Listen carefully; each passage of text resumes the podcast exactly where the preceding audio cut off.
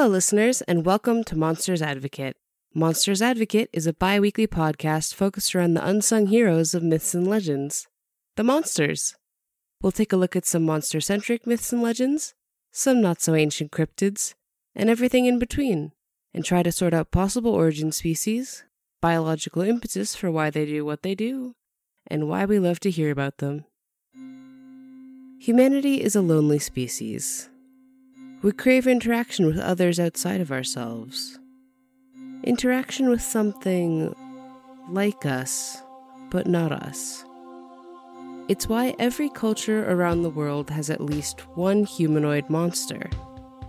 Why we have Fae and yokai and Sasquatch.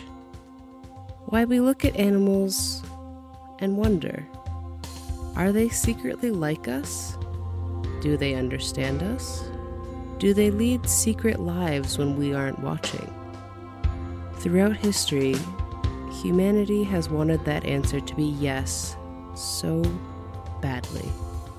It's why we have werewolves and mermaids, why we talk to our pets, why one time someone looked at a seal and thought, maybe, just maybe, that's a beautiful woman in disguise.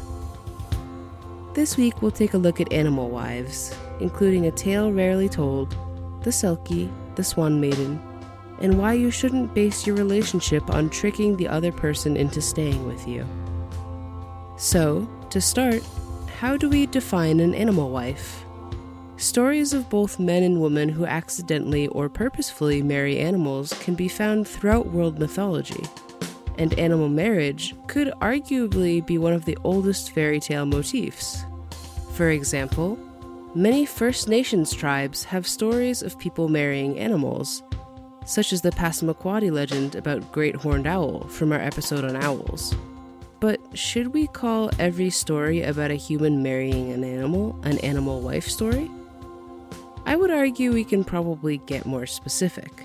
For the purpose of this podcast, an animal wife story is a story in which an ordinary human marries a humanoid who, as a result of the circumstances of the union, at least temporarily loses the ability to go between animal and human form. In a true animal wife story, the story is only resolved when the shapeshifting party is able to return to their preferred state or they have the power to transform stripped from them entirely. Animal wife stories are primarily concerned with a human man who discovers a female shapeshifter. But male animal husband stories can be found, though often male animal husbands are not stripped of their power against their will. There is a lot that could be said about that, but I think you are a very well educated person, and so I probably don't have to delve too deeply into why this is, and why a story about a woman being stripped of her animal nature would appeal to patriarchal societies. Animal wives are generally one of two types of shapeshifter either a humanoid who can take on an animal form, or an animal who can take on a humanoid form. This may seem like a subtle enough difference, but generally speaking, animal wives that have a default human form and take an animal's form via magic or putting on a magical item are more closely associated with local concepts of the Fae and are thus more willing to stay in their human form. A good example of this is the German and Russian Swan Maiden. A well known legend about swan maidens revolves around Swanhild and her sisters, who are the daughters of a mortal and a fairy king, and subsequently not only have magical rings of power, but the ability to fly as swans using magical swan wings they got from their fairy king father. In a rare twist, Swanhild actually puts aside her swan wings by choice after being nursed back to health by the hero of the story. She later has them stolen not by her husband, but by an enemy of her husband. But again, this is an exception rather than the rule. Other notable humanoids who can be swan maidens are Valkyries, who take the more traditional approach of using entire magical swan skins rather than just wings when they transform. Animal wives who spend most of their time in animal form, conversely, are often more closely associated with their animal side and generally transform by the removal of a pelt or a skin. They are almost always more reluctant to stay in human form, and are often only kept in humanoid form by the destruction or hiding of their skin by their partner. A classic example of this is the Selkie. The Selkie is a creature that can be found in Irish, Scottish, and Icelandic folklore. Simply put, a Selkie is a seal that can take on the form of a human. Selkies spend most of their lives living as seals in the ocean, but should the mood strike them, a Selkie needs only to take off their seal skin on land to become human. Selkies in human form are supernaturally good looking, and so, unfortunately, stories of fishermen stealing the skins of female Selkies and forcing them into marriage are pretty common. Male Selkies, on the other hand, not only regularly seek out partners, but often seek out partners who are dissatisfied with their lives, such as from being in unhappy marriages, and can be reliably called upon. It's true. Apparently, to get in touch with a male Selkie, all one needs to do is to shed seven tears into the sea, which kind of tracks with seals as a whole, as most pinniped species are polygynous, with males seeking out as many partners as possible. This is not to say, though, that all female Selkies are helpless and all of their stories are tragic. In the Shetland Isles, there are stories of Selkies purposefully luring sailors to drowning deaths at midsummer. Now, whether they are being lured out or swimming out willingly and drowning is up for debate, but what's not up for debate is that one of the Faroe Islands may still be actively under a Selkie curse.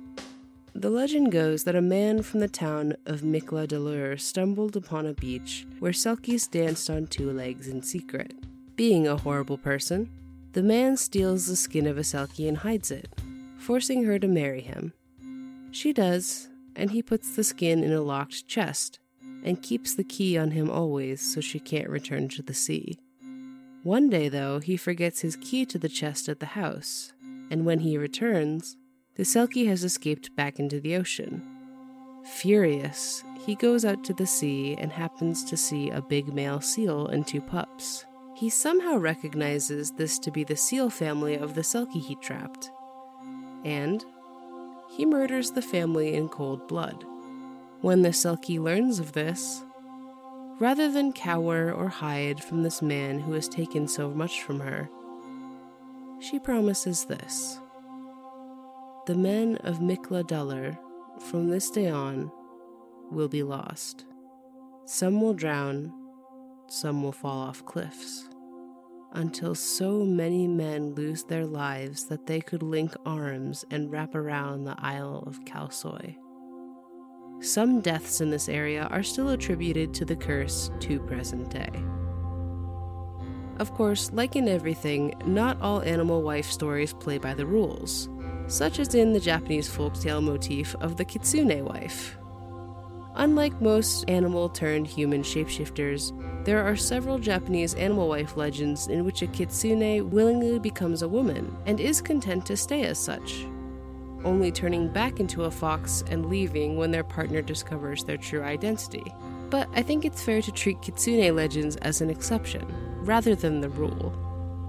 Finally, while most animal wives are primarily prey species, such as the Native American deer and buffalo brides, and the swan maiden and the selkie, this does not always have to be the case. The following is a fairy tale from Croatia about an animal wife that was a little bit riskier to steal from than most. There once was an enchanted mill haunted by a she wolf. A soldier, tired and desperate, went once into the mill to sleep. He made a fire in the parlor, but rather than sleeping in the parlor, he went up into the garret above, and, curious to see if this famous she wolf would show herself, he bored a hole in the floor with an auger, and peeped down into the parlor and waited. Before too long, a she wolf came in and looked about the mill to see whether she could find anything to eat. Finding no delicious soldiers, she then went to the fire and said, Skin down, skin down, skin down. She raised herself upon her hind legs, and her skin fell down, and out of the wolf came a damsel. She took the skin and hung it on a peg. The damsel went to the fire and curled up and fell asleep. Once he saw that she was asleep, the soldier crept down from the garret and took the skin, nailing it fast to the mill wheel. Then, confident that the skin was going nowhere, came into the mill, shouting over to her, Good morning, damsel. How do you do? The she wolf woke with a start, and, as any woman encountering a man that she did not expect to find upon waking does, began to scream, Skin on me, skin on me, skin on me. But the wolf skin could not come back to her because it was nailed. The pair married and had two children. When the eldest son was old enough, his father pulled him aside and had that talk that every father has with his son about how his mother is secretly a wolf. As soon as the elder son found out that his mother was a wolf, he ran to her and said, Mama, Mama, I have heard that you are a wolf. His mother replied, What nonsense are you talking? How can you say that I am a wolf? And, with no evidence, the eldest son let the matter drop. The next day, the ex soldier went into the fields to plow, and his eldest son said, Papa, let me too go with you. And his father said, Come. When they had come to the field, the son asked his father, Papa, is it true our mother is a wolf? And the father said, It is. The clever son inquired, And where is her skin?